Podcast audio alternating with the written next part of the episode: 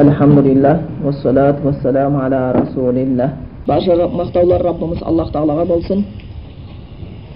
Бізге сол тура жолды тауып, екі дүниеде бақытқа жету үшін өзінің пайғамбарын жіберген және ешбір кемшілігі болмаған кітабы құранды түсірген үшін аллах тағалаға сансыз мақтаулар шүкірліктер айтамыз біз өткенде сол сабағымызда сахабалар жайында айтып жатқан едік бұл сахабалар жайында білу дедік өткенде біз айтып кеткенбіз оларды сүю хуббухум динун уа иманун уа ихсанун деп айтып кеттік осы тахауи ақидасы бойынша оларды тану оларды жақсы көру дін дейді ол иман дейді ол жақсылық дейді шынымен де сахабалар неғұрлым тани түссең неғұрлым олардың өмірін біле түссең өз дініңді тани түскендей боласың өзің шынымен де иманыңды таразылағандай боласың шынымен де олардың хақты қалай танығанын жаңағы хақтың жаңағы тарауына себепкер болғанын көреміз шыны керек осы жерде біздер бір иманның ләззатын көріп жатсақ ислам дініне кіріп бір бақыттарға жетіп жатқан болатын болсақ аллахтың кітабына көз назарымыз салып аллахтың сөзіне бір сөзіне көзіміз салып оқып рахатын тауып жатқан болатын болсақ сауапқа жетіп жатқан болсақ әрбір әріппен он сауапқа әрбір сәждемізбен раббымызға жақындаймыз деген үміттер болатын болса соның бәрінің арт жағында сахабалардың еңбектері жатыр да шынымен де пайғамбар саллаллаху ухуд соғысында болсын бадыр қанша соғыстар тіпті айтатын дұға қылатын дұға қылған кезде қалай шапан иығынан түскенше е аллах тағала егер бұлар осы соғыста қырылып кетсе деп сахабалардың айтатын онда жерде саған құлшылық қылатын ешкім қалмайды деп айтатын еді. Шынымен сондай сахабалар сол аллахтың жіберген соңғы елшісін және оның сондай бір дін таратудағы үлкен маңызды істерін жақсы түсініп соны таратуға көптеген себепкер болған. Тіпті кей кезде біз өзіміз бағалай алмаймыз. Мынау европалық бір үлкен тарихшы айтады мұхаммед пайғамбардың өмірін оқығаннан кейін былай деп айтыпты саллаллаху алейхи вассалам пайғамбарымыздың расында пайғамбарды сүймейтін адамдар оны танымайтын адамдар дейді кімнің жүрегінде мұхаммед пайғамбарды біл бірақ оны сүймесе дейді оған деген махаббат болмаса дейді онда ол танымайды дейді енді пайғамбарды және ол кісі айтады кім мұхаммед пайғамбарды таныса дейді саллаллаху алейхи онда ол дейді оны дейді өзінің әкесінен де шешесінен де баласынан да артық жақсы көріп кетер еді дейді яғни қаншалықты түсініп жатыр ол мұхаммед пайғамбарды көрген жоқ тек оқыды өмірін. Ал енді ойлаңыздар мұхаммед пайғамбарды көргендер қандай болды сонда олар қалай жақсы көрді? Шынымен де пайғамбар саллаллаху хадисін олар жақсы білді.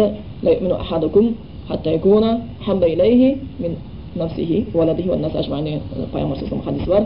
Сендер ешқайсың иман келтірген болып есептелмейсіңдер егер жаңағы пайғамбарымыз айтады өзін егер мені өздеріңнің жандарыңнан балаларыңнан бүкіл адамдардан артық сүймейінше дейді. Жаңа бір қызықты қараңыз. Бір христианның тобы айтады. Ол енді өз дінін білгеннен кейін ислам дінін де білгісі келген ғой. Сөйтіп исламның кейбір ғалымдарына жолығып исламның кейбір нелерін оқыған кезде мұсылмандардың ішінде осы пайғамбарымыздың сирасын оқығанда сахабалар туралы оқыған кезде бір нәрсеге қайран қалдым мынандай сөз айтты жаңағы кісі. Бүкіл христиан діні депті бір үлкен қағиданың үстіне құрылып тұр депті.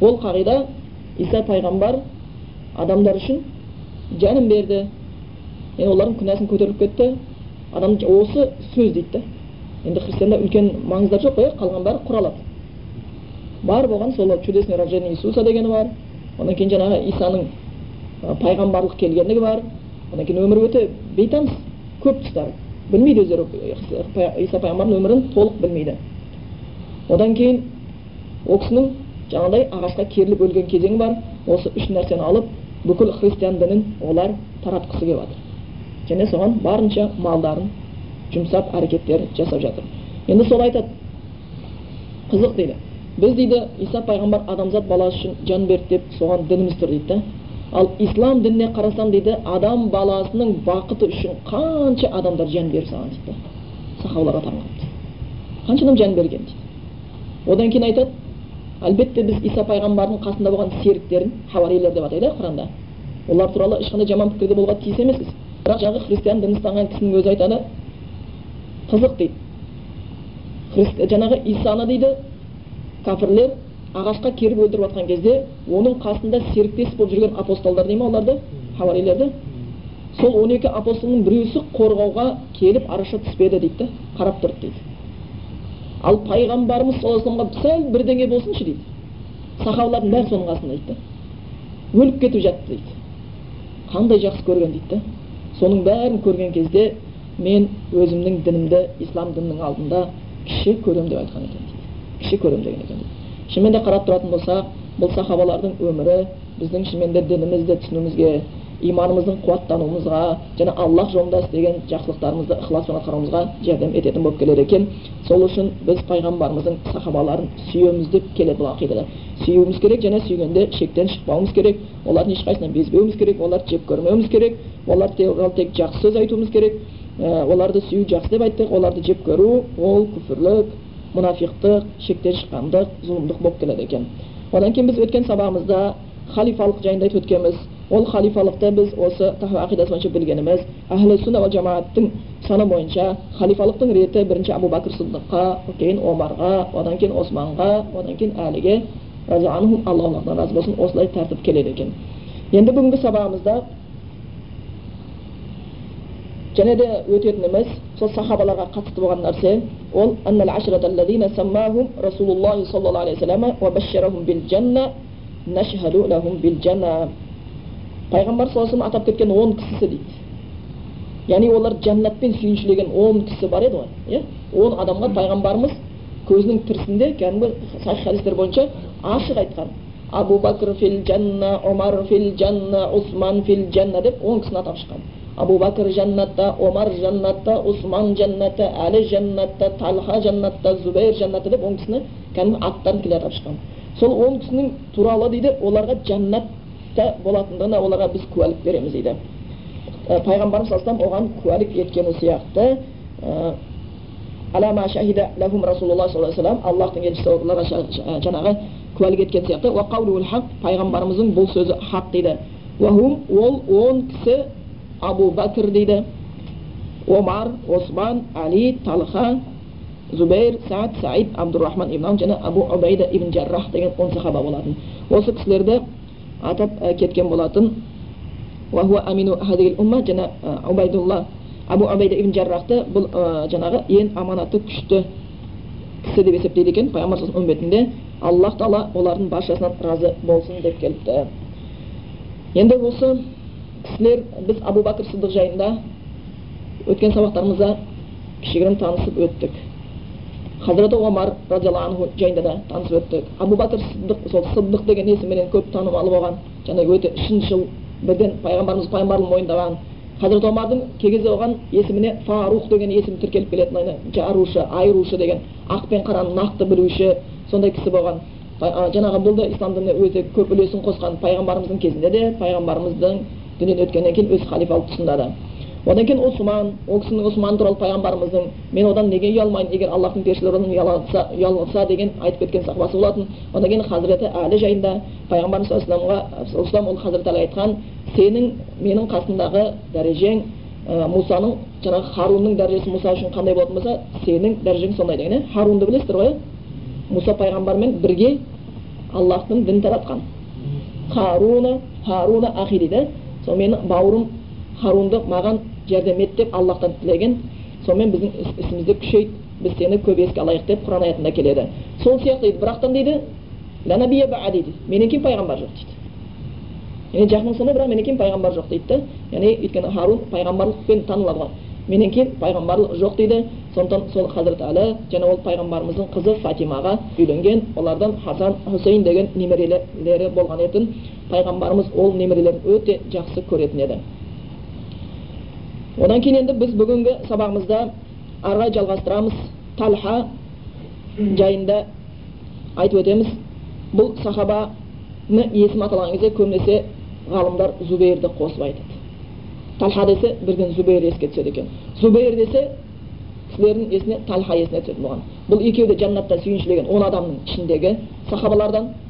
Жаңағы талха ибн абайдулла зубейр ибн жаңағы ауам деген кісі екеуін бірге алып отырады екен өйткені пайғамбарымыз мұхаммед мұстафа саллаллаху алейхи вассаламның хадисі бар екен талхату зубейр жарая жарая фил жанна олар менің жәннаттағы көршілерім деген екен дейді ол екеуі талха мен зубейр менің жәннаттағы көршім деп атап кеткен екен бұл екеуі де шахид кетті екеуін де сол фитна заманында жаңағы ә, дұшпандықпен өлтірілді талханың сыртынан атып өлтіріп кеткен зубейр намаз оқып жатқан жерінде өлтіріп кеткен болатын сол фитна замандарын өмір сүрді бірақ сондай кездерде өліп кетті бірақ бұлар көз тірісінде жәннатқа кіреді деген сондай сөзді естіген болатын және де талха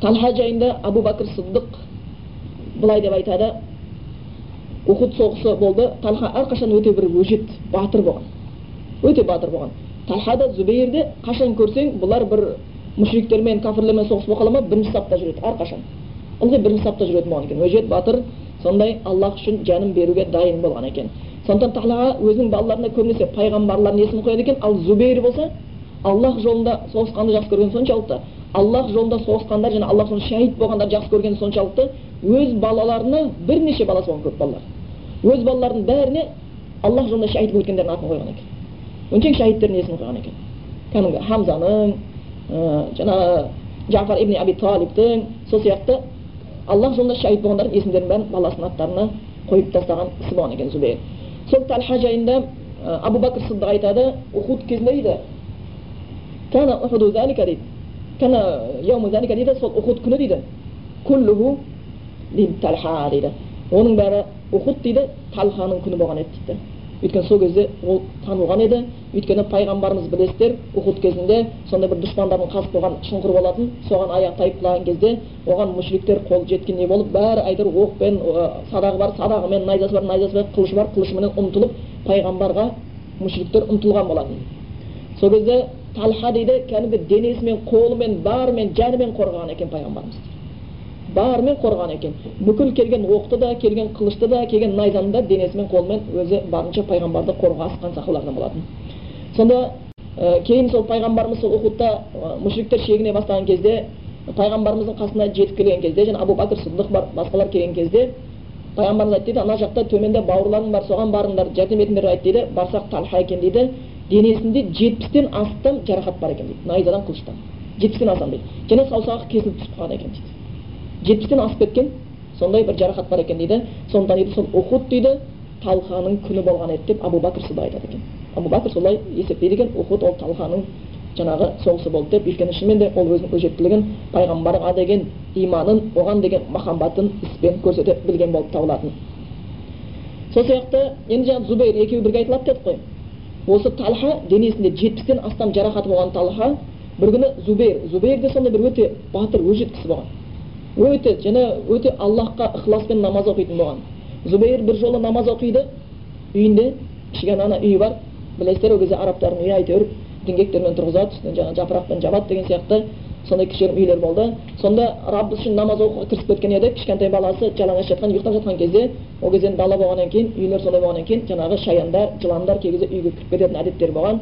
Бір жылан үйдің төбесінен өрмелеп бара жатқан жылан құлап кетіп жаңағы зубейрдің баласының үстіне құлайды жалаңаш жатқан бүкіл үйдегілер шулап кетеді зәрелер ұшады әйел кісілер жыланды қалай шығарарын білмейді сыртқа барып кісі шығарып келеді олар жыланды алады оны шығарады өлтіреді бәрін тындырады сонда осының бәрі бір ақ бөлменің ішінде болып жатыр екен зубейр намаз оқып жатыр баласы үстіне жылан түсіп жатыр кейін бұл оқиға бітті намазын оқып бітеді кейін олар отырған кезінде әйелі айтады зубейрге осындай оқиға болды.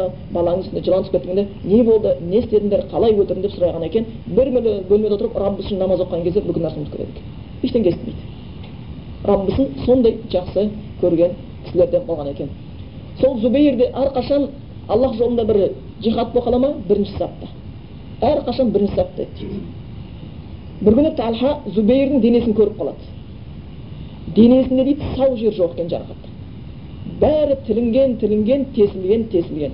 Сонда талха оның жаңағы денесін көргенде зубейрдің денесін көрген кезде таң қалып айтқан екен дейді. Ел менің денеме таң қалады депті. Жетпістен аса жарақат бар ғой. Сенің денең масқара ғой деген екен. Қанша жарақат сенің денең? Сенде сау жер жоқ қой деген екен дейді. Сонда зубейр айтады екен бәрібір менің денемде қанша жарақат болғанменен пайғамбарды қорғап жатып алған жарақатқа жетпейді ғой деген екен дейді. Пайғамбарды қорғап жатып жатқан жеткен жарақатқа жетпейді оның бәрі деген екен дейді. Сондай бұл зубейрде ә, сондай бір әбден танымал кісілерден болған сондықтан пайғамбарымыз саллаллаху олар жайында айтып кеткен екен дейді. Талханы зубейрді жарая фил жанна олар менің жәннаттағы көршілерім болады деп атап кеткен екен. Одан кейін бұл сол он ә, жәннатпен сүйіншіленген сахабалардың ішінде және деген сахаба оның толық аты қалай? Саад ибни әби уаққас ибни әби уаққас бір қызығы кезінде біздің ата бабаларымыз осы дінді жақсы таныған кезеңдер болған мына айтып жүреді ғой бір патшалар болған екен жұма намазына шықпаған кезде қазақта осы қазақтың өзі патшалары жұма намазына бармай қалғандарға дүре соқтыратын патшалар болған екен бір уақытта сондай болған екен қазір енді орамалсыздықты айтып жатыр ғой бірақ егер сол кездегі киген орамалдары сол кездегі кимешек ана бір апалар мойын бәрі жабатын оны қазір ойлап тауып жатыр да арабтар сондай тек қана беті көрінетін нәрсені ойлап енді тауып жатыр олар сол кезде бар еді да қазақтар және бір қызығы қазақтардың көбісінің баласының аты қандай еді. Сахабалардың пайғамбарлардың аты еді әбу бәкір. Кімнің аты? Әбу бәкірдің аты. Омар. Кімдікі? Омардың аты. Оспан кімдікі? Османдікі. Әлі кімдікі? Алидікі. Садуақас ше? Садуақас? Сад ибн әби уаққас ол бір ақ ат қой иә сағат деген. Солай қойса болатын еді. Қазақ үшеуін де қойып жүрген да фамилиясын атын ата тегін бәрін қойып жүрген сағат деп қоя салмаған әби деп қоя салмаған ибн деп қоя салмаған уаққас деп қоя салмаған сад ибн әби уақас сад уақас деп қойып жүрген да яғни бір уақытта дінді жақсы білген балама ат қойған кезде кітаптан қояйын деп жүрген содан ғой олар кітап деп жүргені осы сира пайғамбардың сирасы бұрынғы кезде шын атыңды айтшы дегенде қазақтар азан қойтып айтқан атың кім деп сұрайтын болған азан қойып ат қоятын болған иә қазір енді туғанда да азан жоқ өлгенде де азан жоқ өмір сүргенде де азан жоқ өліп кетіп жатыр бейшара қанша адамдар қанша қазақ қор болып жатыр сол садуақас деп ат қоятын еді ал енді бұл шынымен де сондай құрметті сахаба еді қазақтар ат қойған кезде не үшін қояды ондай адамдардың аттарын сол адамға ұқсасын дейді ибн таймия өзінің бір сөзін айтады адамға дейді өзінің атынан үлес бар дейді да қандай да бір үлес болады дейді қойылған атына байланысты үлесі болады дейді сондықтан балаға жақсы ат қою бұл әкенің міндеті негізі жақсы атты қою. Қандай ат болса қоя салмау керек иә? Ойда тұрса ойбай қырда тұрса қырбай деп аттар қоюға тиіс емес. Сондықтан бұрынғы кезде азан айтпай қойғаны сүннеттен қойды деген осы аттар болатын. Енді сол жәннаттан сүйіншіленген сахабалардың және бірі сад ибн әби уаққас жайында не біледі екенбіз бұл кісінің хазірет әлі айтады пайғамбарымыз дейді. Әкесі мен шешесін дейді. Тек қана сад ибн әби уаққас үшін фида болсын деп айтқан дейді. Бір сондай джихадтардың бірінде пайғамбарымыз айтқан екен ирми я ей саад ат фидака әби уа умми менің әкем мен шешем саған пида болсын деген екен. Бұл бірінші болып садақ атушы болған екен өте мерген болған. Пайғамбарымыз саллаллаху оған дұға қылған екен. Аллахумма саддид деп. Я аллах тағала бұл сәәттің атқан оғын дәл ет тілеген тілегін қабыл етші деп сұрайды екен қабыл болған пайғамбарымыз тілегі және бір несі бар иә білесіздер иә ибн әби уаққас пайғамбарымыз айтады ғой аллахтан сұраңызшы мен тілеген тілектерім кері қайтарылмайтын болсыншы қабыл болатын болсыншы деген кезде пайғамбарымыз айтады жеген тамағың таза болсын дейді тазалап жүр дейді ол кісі жеген тамағына өте мұқият болады екен өте мұқият күмәнді нәрсе болса жоламауға тырысады екен өйткені тілек тілеуде қабыл болмай қалудың бір себептері күмәнді тамақ жеуден күмәнді тамақ жеуден қазіргі кезде шынымен де қалай ұялмай құдайдан тілейтінін білмейсің өйткені жеп жатқандары шошқан еті қосылған колбаса сөйлеп жатқандардың бәрі далбаса сөйтіп ұялмай құдайдан тілейді да тағы кезінде бұл кісі сондай жеген тамағына қатты көңіл бөлетін еді сондықтан осындай бір немен қатты таңылған және бұл сад ибн әби уаққас өзі бір сөзін айтады дейді да ислам дінін қабылдаған кезінде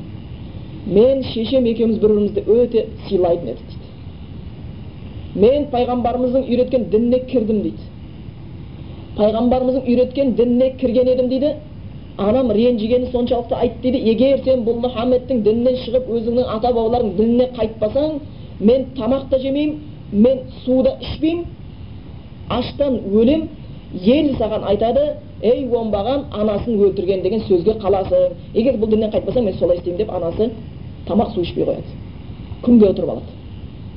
Бір күн өтеді екі күн өтеді. Кейін саад ибн әби уақас келеді шешесіне ана дейді. Егер сенің дейді жүз жаның болса дейді жүз жаның болса тура сол жүз жаныңды тамақ су ішпей бірінен соң бірін шығарып жүз рет өлсе дейді. Бәрібір мен бұл діннен шықпаймын дейді. Мен бәрібір бұл діннен шықпаймын дейді. Хақиқи түсінгендіктері хақиқи түсінгендіктері болып келетін. Сондықтан саад ибн аби уаққас сондай бір кісі еді. Құран оқылса сондай насихат айтылса көз жасын тия алмайтын кісі болған. Сондай бір ә, жақсы кісілерден болатын еді. Сондықтан оған пайғамбар саллаллаху дұға қылған болатын. Ә, одан кейін бұл сағат өзі сол ә, есіме шықпаса сексен жасқа келіп қайтыс болады. Қайтыс болғанда баласының алдында жатып өледі. Бала, әкесінің соңғы демі шығып кезде баласы жылап жіберген екен. Сонда айтты ей балам не үшін жылайсың? депті. Неге жылайсың? Жылама деген екен дейді. Сосын былай деп айтқан екен өлер кезінде айтқан сөзінде. Аллах тағала мені азаптамайды еш уақытта деп мені жаратқан аллах тағала мені еш уақытта азаптамайды. Инни инни мен әхли жәнна өйткені мен жәннаттықпын деген екен яғни сондай аллахтың жолында ықыласпенен пайғамбар сөзімен адал болған соншалықты аллахқа үміті де өте үлкен болған екен бұл үміті де өте үлкен болған екен сондықтан сондай бір сахабалардан еді аллахтың жаңағы діні үшін барынша жәрдем еткен болатын одан кейін келесі сахабамыз саид ибн амир деп келетін сахаба бұны да естіген болуымыз керек бұл кісінің жаңағы дінге келуі де ғажап. Бұл кісінің дінге келуінің өзі келуіне бір сахаба себепкер болып кеткен оны қазір оны таныстыру айтып беретін шығармыз. Саид ибн амирді хазірет омар өте жақсы көретін. Өте жақсы көретін еді. Сол өзінің халифалық тұсында шамға бір әмір сайлайтын болады. Шамда бір қалаға.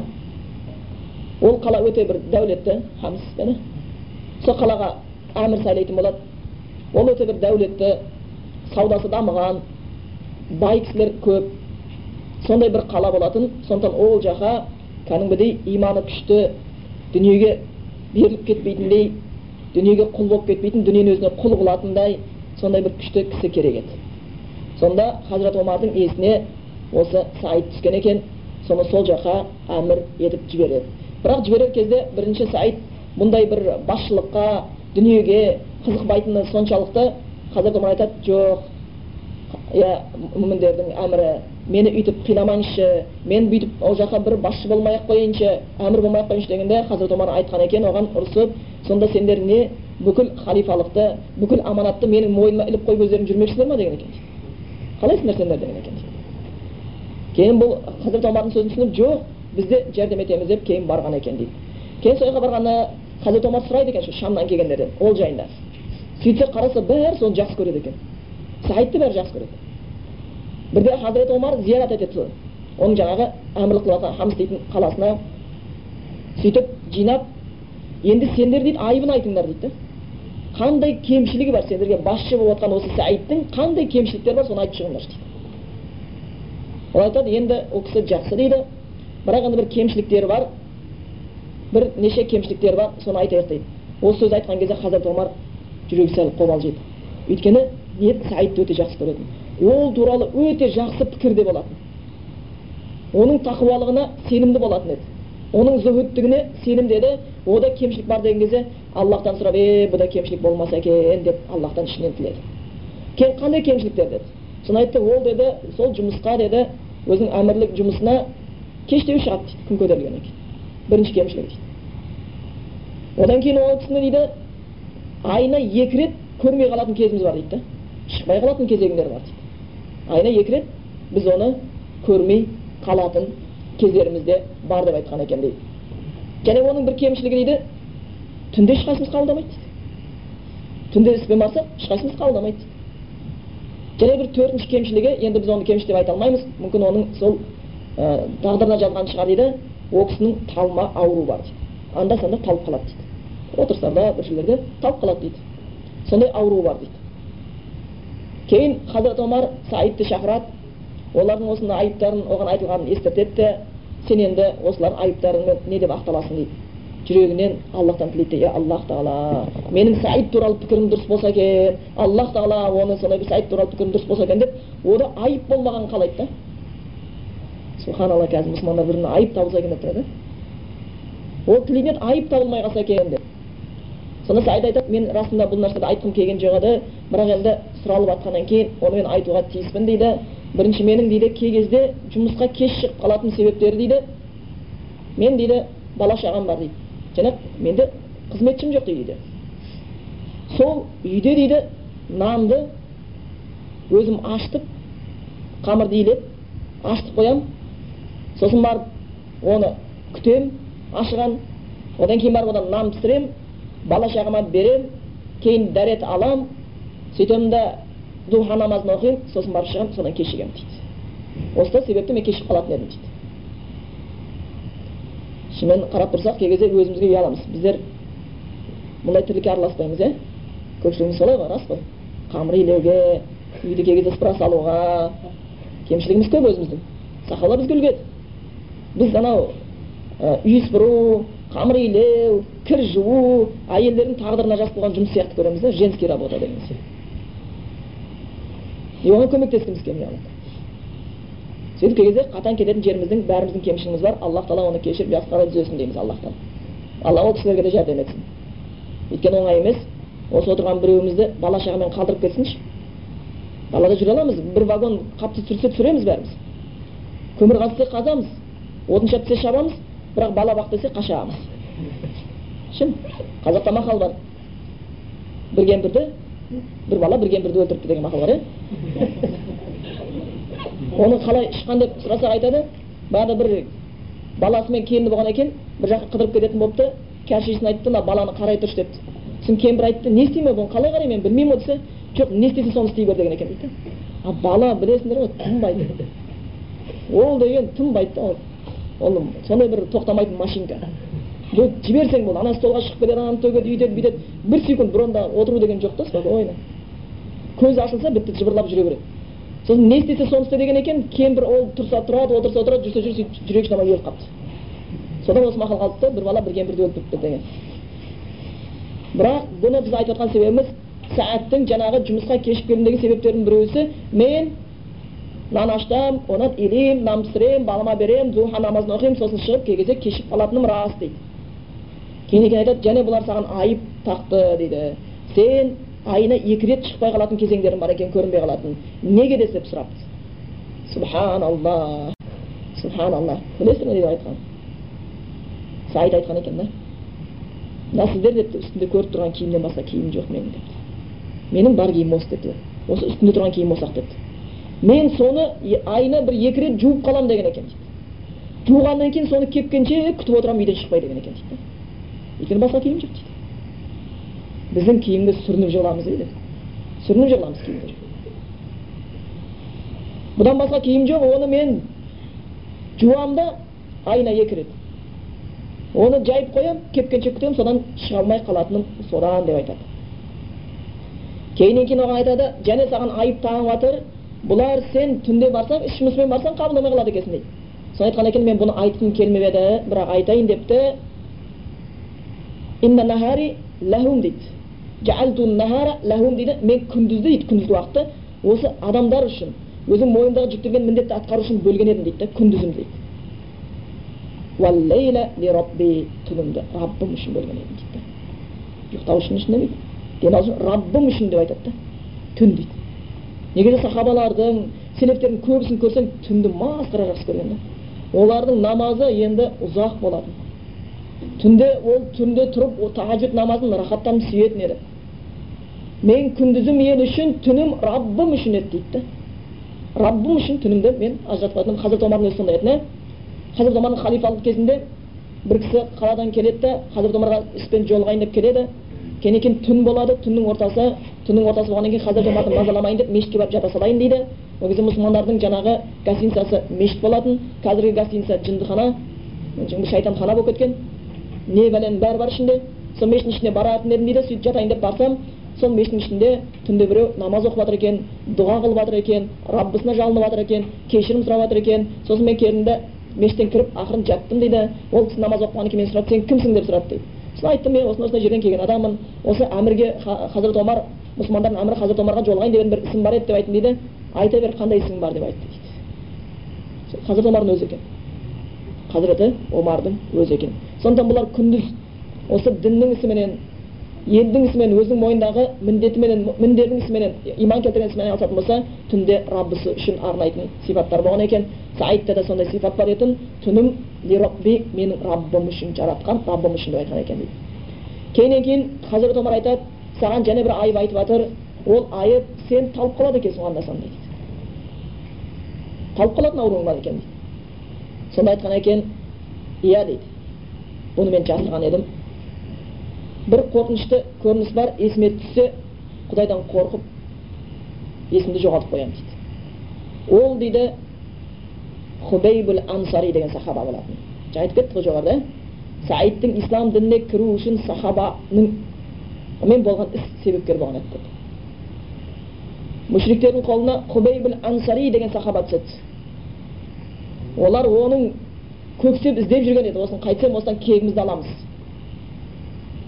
қайтсем осыны не қыламыз бадыр соғысында өйткені сол жақтағы мүшриктердің бірінің әкесін өлтірген болатын жекпе жекте оның атын жаттап алған кейін бір жолмен бұлардың қолына түскеннен кейін оны қатты азаптайды араб жерінде өмір істелмеген азаптың түрін істеп олар жаңағы құрманың ағаш не жаңағы пальманың ағаштарын алып одан крест сияқты жасап соған асып қояды да садақпен атады қылышпен етін кесіп алады тырнайды етін сүйегінен ажыратып ақырындап өлтіреді сонда дейді саид айтады мен әлі мүшрик едім дейді әлі ислам кірген жоқпын дейді сол көріністі мен де көріп тұрған едім дейді тәнәйім деген жерде болды дейді оны тәнәйім деген жерге алып барып осылай жаңағы ағашқа керді сөйтіп оны садақпен атып етін кескілеп қинап өлтіріп жатты дейді бірақ сол жерге алып келіп сол қинап өлтіретін кезінде ол жаңағы хубейб айтты дейді оларға маған рұқсат беріңдер мен намаз оқып алайын деп айтты дейді сөйтіп ол дәрет алып намаз оқыды дейді сөйтіп намаз оқыды екі рағат тағы да екі рағат оқыды бірақ тоқтап елге қарап айтты дейді мен бұдан да ұзақ оқитын едім бірақ сендер мені өлімнен қорқып тұр ма деп ойлап қалмау үшін тоқтаттым деген екен дейді кейін оны ағашқа кереді сөйтіп азаптайды. Сонда қатты қиналып жатқан кезінде бір мүшриктердің сондай басшыларынан болған біреусі келіп айтады көсемдерінің бірісі сен дейді қазір ішің қатты күйіп жатқан шығар дейді. Мына денеңнен етің кесіліп сүйегің адырайып көрініп тұрған кезде денеңе оқтар қадалып жаның шығайын деп қиналып тұрған кезде сен ішінен қатты өкініп жатқан шығарсың мұсылман болғаның үшін дейді. Сен қазір орнымда ей мұхаммедтің өзі болса деп армандар едің ғой иә деп айтқан екен дейді. Сонда айтты жоқ депті. Егер мен депті. Бала шағаммен әйелімнің қасында жылы жерде болсам да дүниенің бүкіл нығметі менің қасымда болса да сол кезде мен естісем пайғамбардың табанына тікен кіргенін қаламас едім деген екен дейді мен пайғамбардың аллах небісінің табанына тікен кіргенін қаламас едім деп айтқан екен дейді. Соны көрдім дейді сол маған қатты әсер етіп мен ислам дініне кіруіме себепкер болған дейді. Бірақ менің дейді қатты қорыққаным дейді менің мүмкіндігім бола тұрып аллахтың сондай сүйікті құлына жәрдем етпегенім дейді. Сол есіме түссе талып қаламын дейді. Есіме түссе талып қаламын деп айтқан екен.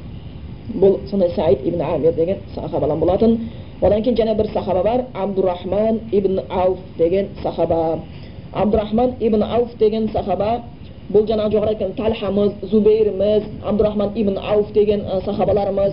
Одан кейін абу убейда ибн жаррах дейтін сахаба ол да оның бірісі болады. Бұлардың бәріне ислам дініне кіру, кіруіне себепкер болған кісі абу бәкір сындық жәннатқа кіреді деген он адамның ішінде ішінде көпшілігі абу бәкір сындықтың дағуатыменен исламға кіргендер абу бәкір сындықтың иманын ойлап қараңыздар ислам дініне қаншалықты үлес қандай бір кісілерді дағуаттағандығын аллах тағала нәсіп еткендігін сол абдурахман ибн ауф деген сахаба бұл да кең танылған сахаба еді және бұл кісі туралы сондай бір қызық хикаялар оқиғалар бар.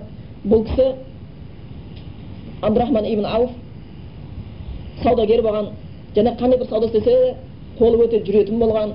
Кейіннен кейін меккеде тұрған кезде мушриктер мұсылмандарға қатты зиян берді. Кейін бұлар мединаға көшті. Мединаға көшкен кезде ә, пайғамбарымыз саллаллаху алейхи бірнеше мұхажирлік сахабаларды ансарилік сахабалармен біріктіріп ансарилік сахабалармен біріктіріп олар біріне бауыр етеді яғни бір біріне бауыр болады сонда үйіне барып тамақ ішіп бір біріне араласып бір біріне жәрдемдер болу үшін сонда абдурахман ибн ауф пенен саад ибн рабияты екеуін бір біріне пайғамбарымыз саллаллаху алейхи вассалам бауыр етеді сонда саад ибн абир саад ибн рабия абдурахман ибн ауф айтқан екен менің мал мүлкім бар депті бірнеше сол мал мүлкімнің тең жартысы сенікі болсын ал депті тең жартысы сенікі болсын ансарилер иә ансарилер жайында құранда аят бар ғой олар қандай бір жомарттығы өздері қиналып тұрып басқа жәрдем ететіндігі тең жартысы сенікі болсын ал дейді.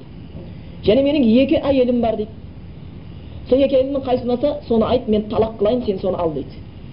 Яғни қаншалықты бірін бірін сүйгендіктері сонда абдурахман айтқан екен дейді. Баракаллаху фи малик уа ахлик дуллуни депті жоқ дейді аллах сенің малыңа да береке берсін аллах тағала сенің отбасыңа да береке берсін бізге тек қана базар қаяқта соны көрсетсеңдер деген екен сөйте тұрып бұлар дүниеге қызықпаған адамдар екен малын жартысын беремін деп тұр әйелін бірін беремін деп тұр сен жоқ дейді маған базар көрсет дейді базар қайда мен соған барып әрекет қыламын да өз күнімді көремін дейді бірақ бұл кісі сондай бір аллах тағала береке беріп қойған еді саудасына ісіне тірлігіне тіпті бұл кісі туралы мақал тарап кеткен болатын. Сондай мақал бар екен егер абдурахман ибн ауф келе жатып байқамай бір тасты көтеріп қалса астынан алтын мен күміс шыға береді дейді сондай бір саудасы өте жүргізгіші болған екен. Кәдімгі жүрген жері береке. Аллах жолында бүкіл мал дүниесін беріп жіберсе мына жақтан одан екі есе үш есе болып қайтып келеді екен да дүниені қумайды екен дүние оны қуады екен. Ол дүниеге құл болмаған екен дүние оған құл болып қалған кісі екен да. Сондай бір кісілерден болған екен.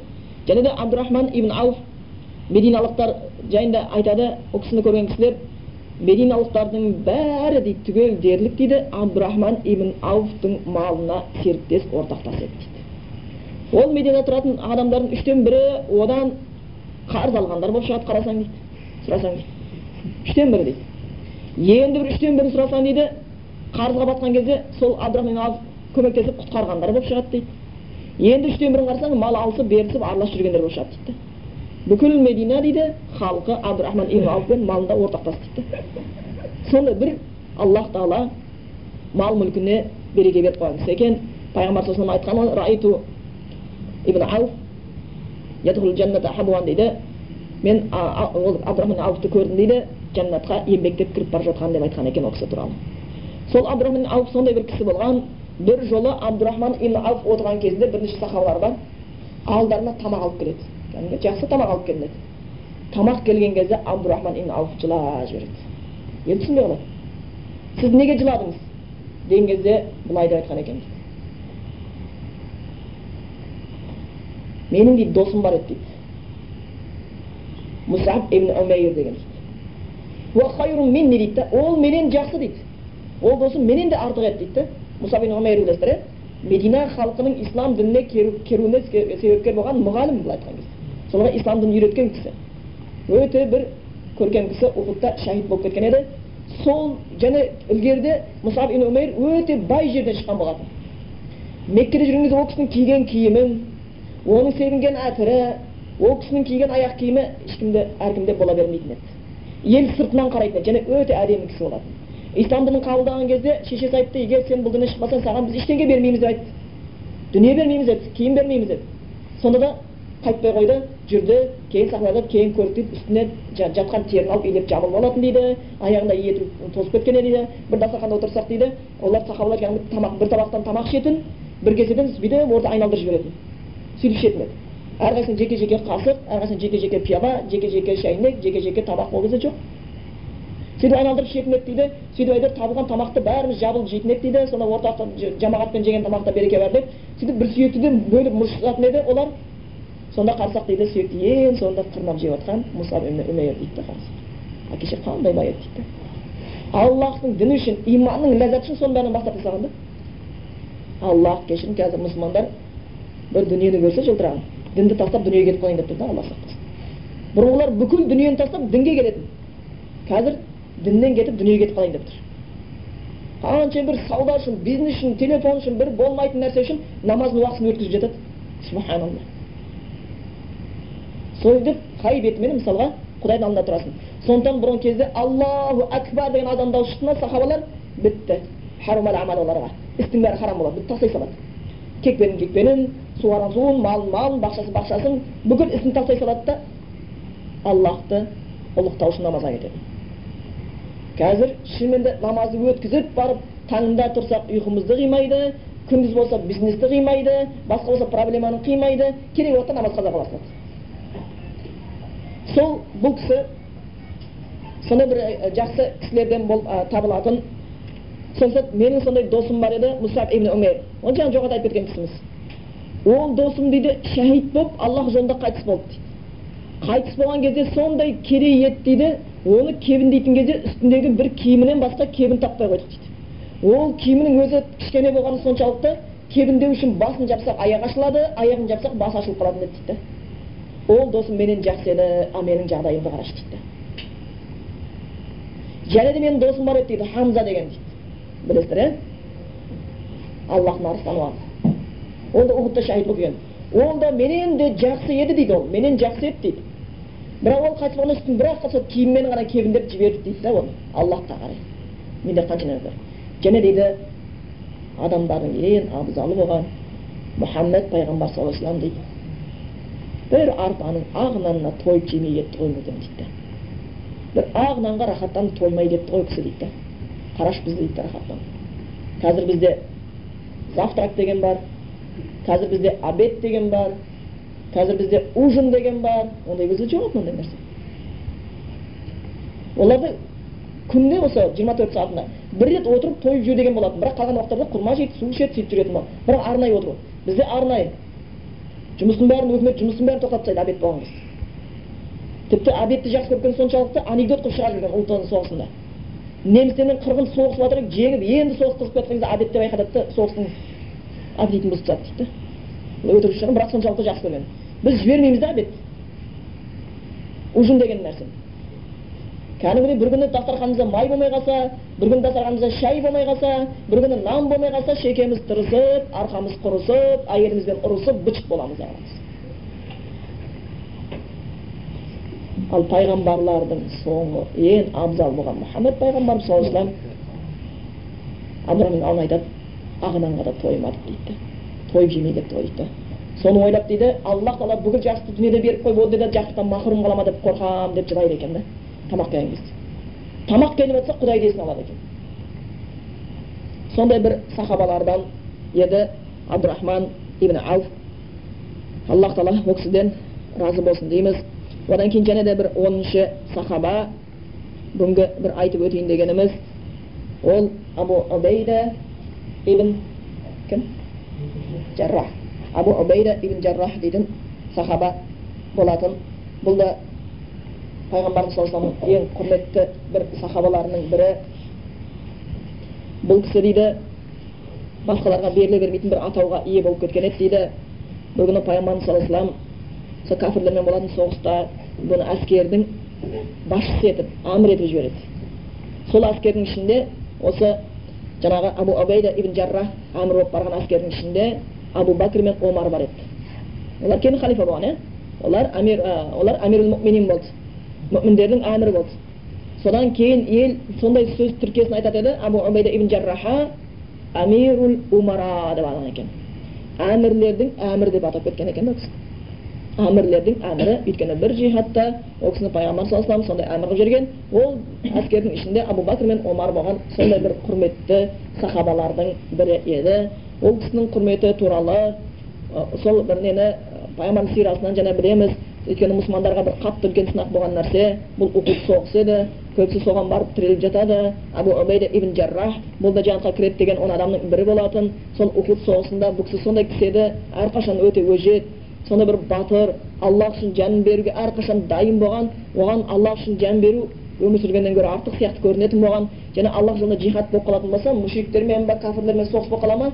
Бұл кісі мүмкін болса пайғамбарға жақын жүреді екен тырысады екен мақсаты пайғамбарымызға бір зиян келе жатса қорғап қалайын деген сияқты пайғамдық пайғамбарымыз сосын қорғаштап жүр екен дейді мақсаты болады сондықтан джихадта дейді ол туралы айтатын кісілер айтады ғалымдар бұл кісі дейді соғыста дейді қылышының сілтегенінен гөрі пайғамбарымызға көзінің қарағаны көбірек болатын дейді мүшрикпен айқасып қылышпен ұрып жатса бір көзбен пайғамбарға қарап қояды қайта қайта қарап қойып отырады екен пайғамбарымызға зиян болып жатқан жоқ па пайғамбарымызға қиындық туғызып жатқан жоқ па пайғамбарымызды қоршап жатқан жоқ па пайғамбарымызға қылышпен шабуыл жасап жатқан жоқ па найза лақтырып жатқан жоқ па садақа атып жатқан әрқашан көзінің қырымен қарап жүретін кісі болған екен пайғамбарымыз сондай жақсы көретін еді дейді. және бір жолы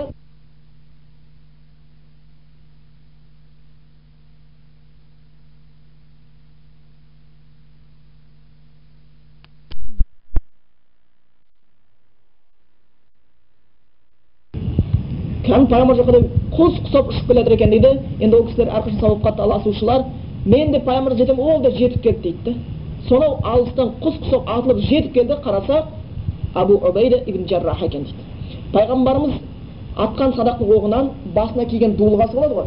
Сонда халқа дейді мынандай бізде түймешек сияқты дулыға да болады білесіздер ме темірлер болады сақтау үшін қылыш өтпеу үшін басқа үшін сондай түймешектердің біреусі атқан оқ келген кезде түймесіне тиіп сол түйме пайғамбарымыздың бетіне кіріп кеткен екен екі түймесі ойлаңыздар қандай соққы иә келіп оқ екі жаңағы дулығадағы түймені темір түймені пайғамбарымыздың бетіне кіргізіп жіберген екен абу бәкір да келді ол құстай ұшып жетіп келді дейді тез арада пайғамбарымыздың қасына жетіп келді да жаңағы пайғамбарымыз бетіндегі кіріп кеткен екі темір түймені көргенде айтты дейді абу бәкірге мен аламын деп айтты дейді. Мен алайыншы деп айтты дейді. Сөйтіп бас салып тісіменен тістеп түймені жұлып алды дейді. Пайғамбарымыздың бетіндегі бір түймені жұлып алды да түкіріп тастады. Қарасам дейді түймемен бірге тіс қалыпты дейді. Екіншісін жұлып алып түкіріп тастады қарасам онымен тіс түсіп қалыпты дейді содан еді дейді да содан оны сахабалар асрам деп атайды екен. Яғни тісі жоқ деп атап арамызда тісі жоқ кісі деп атаған еді дейді. Сондай бір кісілерден болатын пайғамбарымыз саллаллаху алейhi бұларды жәннатқа кірушілерден деп сүйіншілеп кеткен болатын. Сондықтан бұл сахабалар шынымен де айтып кеттік оларды біз сүюіміз керек. Олар біздің өмірімізге үлгі. Біз естеріңізде бар шығар абу ханифа номан ибн сәбиттің бір сөзін айтқан едік ол кісі айтатын дейді маған дейді сол ғұламалардың өмірі туралы танысып оқу дейді көп фиқты білгеннен гөрі жақсырақ дейді да одан гөрі жақсы көретін едім дейді сондықтан енді бұл сахабалардың бәрі ғұламалар сахабалардың бәрі аллах жолында сондай дін таратуда иман келтіруде бізге тәжірибе үлгі көрсеткен кісілер болатын сондықтан оларды біз шынымен де аллах үшін сүюіміз керек. Енді қандай өкініш дейсің шынымен де аллах тағала бір топтарды адастырып қойды. Ол топтар шынымен де кей кезде шиға деп аталып кетті равафи деп аталып кетті. Олар сондай бір сахабаларға тіл тигізеді да ұялмай. Сондықтан аллах тағала бұл сахабаның бәрінен разы болсын дейміз. Ол кісілердің өмірін бізге үлгі етсін дейміз. Аллах тағала иманымызды қуаттап шынымен де аллахтың дінінде жүруімізге дініне пайда тиюімізге аллах баршамызды нәсіп етсін дейміз. Бұл пайғамбарымыздың жаңағы сүйіншілеп кеткен он адамы туралы бұл жайында айтып кеттік. Хадис ашық анық айтылған. Бұл хадис ә, абу даудта келген еді. Абу даудта төрт мың алты жүз қырық тоғызыншы хадис екен.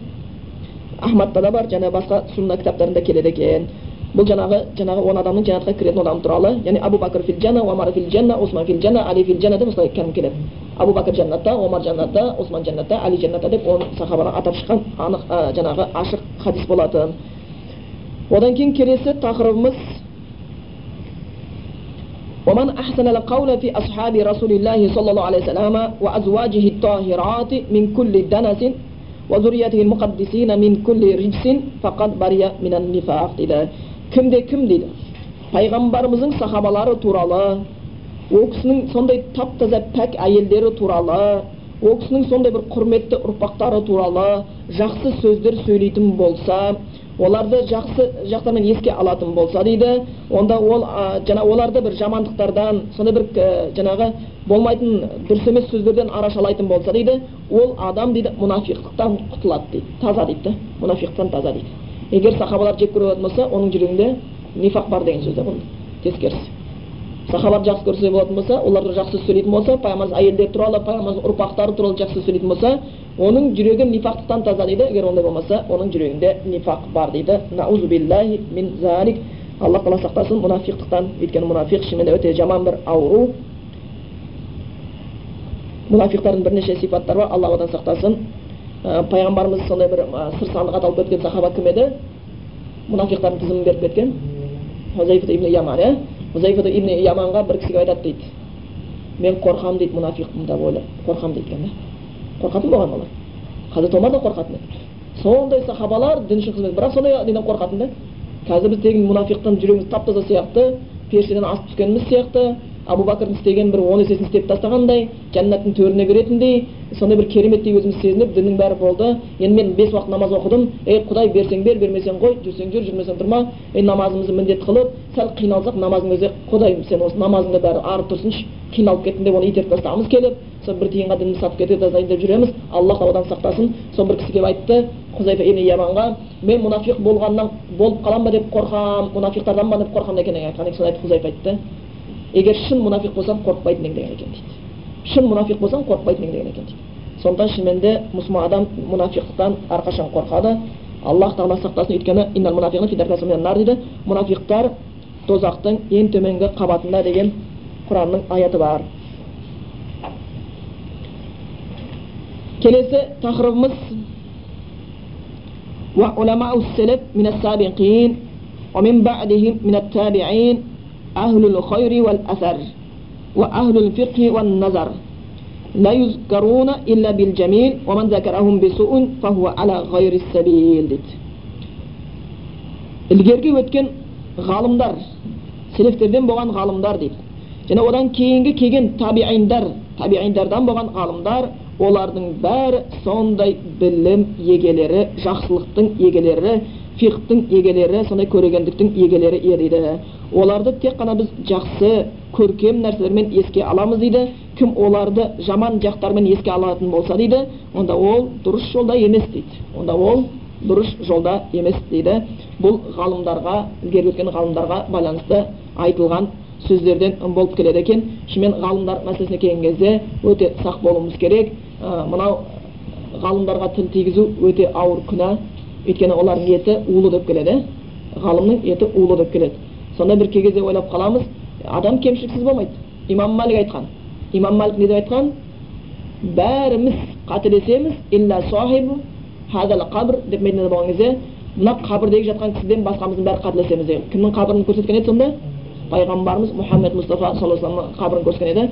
Пайғамбарымыздан басқамыздың бәріміз қателесеміз дейді. Дейді дәлелмен бір сөзді айтамыз дәлелмен бір сөзімізден қайтамыз бізде қателіктер болады дейді бірақ аллах сақтасын салман ауда өзінің бір сөзінде айтқан сияқты мұсылмандарда қазір өлшем бірлік деген қалмаған бір бауырмалдық деген сондай бір бір бауырмалдық деген махаббат деген де азайып кеткен соншалықты сол мұсылман бауырына келген кезде сондай ынсап сақтамайды одан бір кемшілік көрсе болды соны түсіп ала жөнеледі өмір бойы соны айтуменен болады дейді. Бір кемшілігін тауып алсақ алтын бір қазына тапқандай қуанады дейді. Сөйтіп бір мәз мейрам болады дейді. Оның өлшем бірлігі не жүз процент не нөл процент дейді. Сол бір өзімен өзімен сәйкес болып қалса өзінің пікіріменен өзінің ойымен сәйкес болса ой бұл жүз процент керемет күшті мықты деп шығады. Өзімен сәл сәйкес болмай қалса бітті нөл процент түк те жоқ надан бейшара деп шығады. Егер ол тіпті ғалым болса да. Сонау жоғарыдағы үлкен ғалымдарға дейін тіл тигізіп қойып жататындар болады екен. Аллах тағала сақтасын. Сондықтан ғалымдарға келген кезде әрқашан ынсаппен олар туралы жақсы сөзде болуымыз керек. Бір фиқтан беретін үлкен кісі айтқан екен дейді. Селеф ғалымдар емес табиғин емес өзіміздің кейінгі ғалымдар туралы сол жайында айтады. Соларға тіл тигізіп жатқан кісілер жайында естіген кезінде қызық дейді. Біз фиқтан дейді солардың бәрі оқып жүр дейді. Фиқта дейді сондай бір қағида бар дейді. Енді ханафи фиқы бойынша айтатын болсам он метрде он метр су қанша литр болады онда он жүз литр ма енді фиқ бойынша ханафи мазхабы бойынша жүз литр суға дейді бір шетінен нәжіс түсіп кетсе дейді ол оның иісін дәмін түсін бұзбаса ол су таза онымен дәрет ала беруге болады дейді да фиқта сондай қағида біз сондай қағиданы айтамыз және соны барлық қағиданы мойындайды соны ілім оқып жүрген толиб ілімдер де ілім іздеушілер соны мойындайды дейді он метрде он метр болған суға болады дейді да ал енді сондай бір ғалымдар бар дейді да. Олардың білімдері теңіз дейді да теңіз дейді. Содан бір кішкентай бір өліп қалған балық сияқты өлексені көрсе болды бүкіл суын нәжіс деп шығады дейді да қызық дейді қалай өлшейді бұлар дейді да? Он метрде суды түсіп түсін бұзбаса иісін бұзса таза деп жаңағы нәжіс деп есептей бастайды екен дейді. Сондықтан біз бұл ғалымдар туралы әрқашанда жақсы пікірде болуымыз керек. Егер бір ғалымның ақида тұрғысынан қатты қателескені болатын болса оны біз басқаларға үлгі насихат етсін айтамыз бірақ ол кісі ғалымның атын төмендету кірлету үшін айтпайды екенбіз. Өйткені шынымен де олардың тигізген пайдаларын да жақсы жақтан да ескеруіміз керек. Сондықтан оларды біз өте көркем түрде еске аламыз. Оларды ғалымдарды селефтерден өткен ғалымдарды табииндардан болған ғалымдарды жаман жақпен еске алу ол дұрыс жолдан болып есептелінбейді деген екен дейді. Одан кейінгі келесі тақырыбымыз дейді әулиелердің ешбірін біз пайғамбардың ешбірінен артық деп есептемейміз дейді бірақ айтамыз бір пайғамбар бүкіл әулиеден артық деп айтамыз дейді біз сабағымызды бүгін осы жерден ә, не қылайық иншалла уақытымыз жақындап қалыпты келесіде бұны жалғастырамыз ә, сабағымызды سبحانك اللهم وبحمدك أشهد أن لا إله إلا أنت أستغفرك وأتوب إليك ертең сабақ болады ертең жоқ ендігі сабақты иншалла